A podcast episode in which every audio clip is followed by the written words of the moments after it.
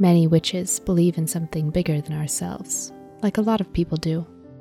But we witches believe we are a part of it, can work with it. Making mistakes about trusting people. Practice what makes you come alive. But recognizing the good ones can make mistakes too. When I think of water, I think of tears and hurricanes.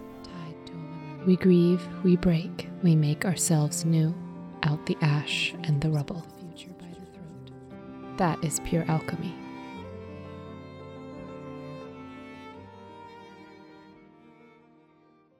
Welcome to the Grimoire Odyssey. My name is Vanessa, but you can call me Ness. I am so happy you've stumbled upon my podcast. Journaling has become an important activity in my life, especially when it comes to the craft. And this podcast contains excerpts from my personal grimoire. It's chock full of witchcraft and musings from just one solitary, contemplative, skeptical witch. So take everything you read with a grain of salt. And please, be kind.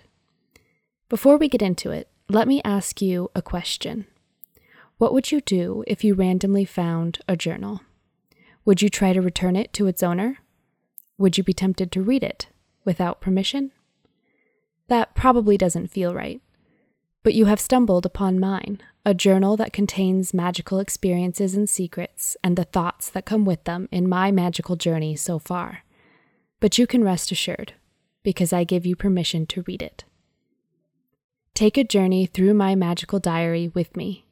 I tried to make this an immersive experience, one that I hope you feel you can explore and get lost in, a world in which grimoires are lost and found. I'd love to connect, so do reach out with commentary or to share your own experiences, as I would love to hear them. You can find me on most social media platforms or email me directly at the grimoire odyssey at gmail dot com, and I'll meet you there.